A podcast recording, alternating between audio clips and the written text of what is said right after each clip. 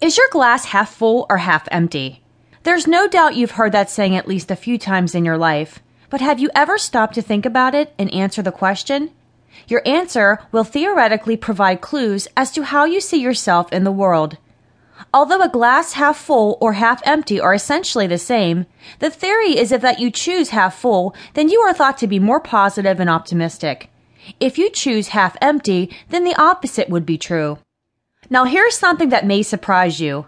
Most people have no idea whether or not their glasses are half full or half empty because most never really pay attention to whether or not they're living life from a positive or pessimistic point of view. Really, who bothers to sit down and think about it with so much going on in the world and the amount of constant distractions we have to deal with?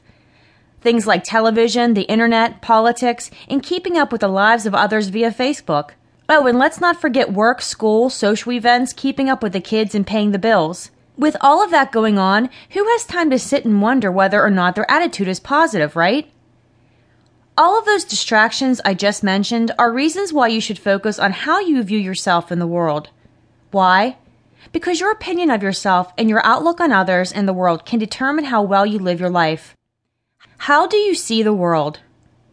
Often the way we choose to see things, whether from a positive point of view or negative one, will almost always determine the outcome.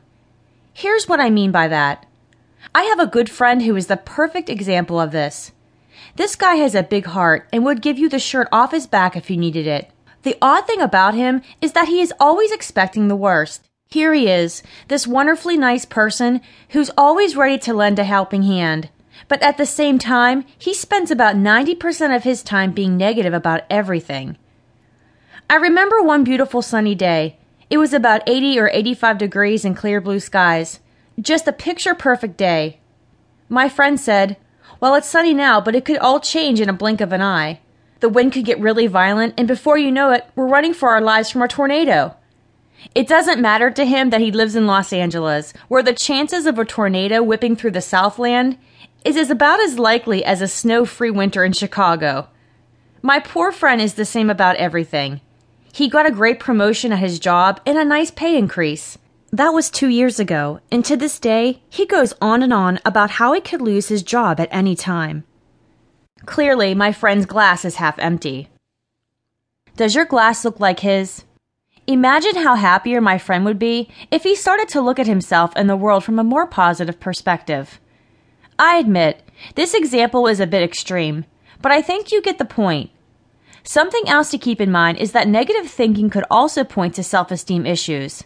In my book, How to Be Confident, a blueprint for increasing your self confidence, you'll find some clear examples that show you how to view yourself and the world around you, which can have an effect on your ability to be more positive or negative. Now, you don't need to be as extreme as my friend in order to be in need of a mindset tune up. Here are a few examples, and if any ring a bell with you, then it's time to take steps to work on your attitude and thinking. When faced with an obstacle, do you automatically assume it will be difficult to do? Or do you try to look at the bigger picture before you decide whether or not you can accomplish whatever it is you need to do? Do you complain about something or something regularly? Are you the life of the party or the person people tend to avoid? Do you start your day dreading going to work, or do you more often recognize how lucky you are to have employment? Do you gossip about other people to anyone willing to listen, or do you ignore rumors and remain silent? When it comes to becoming more positive, it's probably one of the best things you can do for yourself. It's not about walking around in a bubble thinking all is right with the world and nothing bad ever happens. Instead, it's about acknowledging the good things in your life and choosing to focus on those things. Think of it this way. If you only had minutes to live and were given the opportunity to spend your last minutes thinking about anything you wanted, would you really want to focus on something negative or something that made you smile and feel good?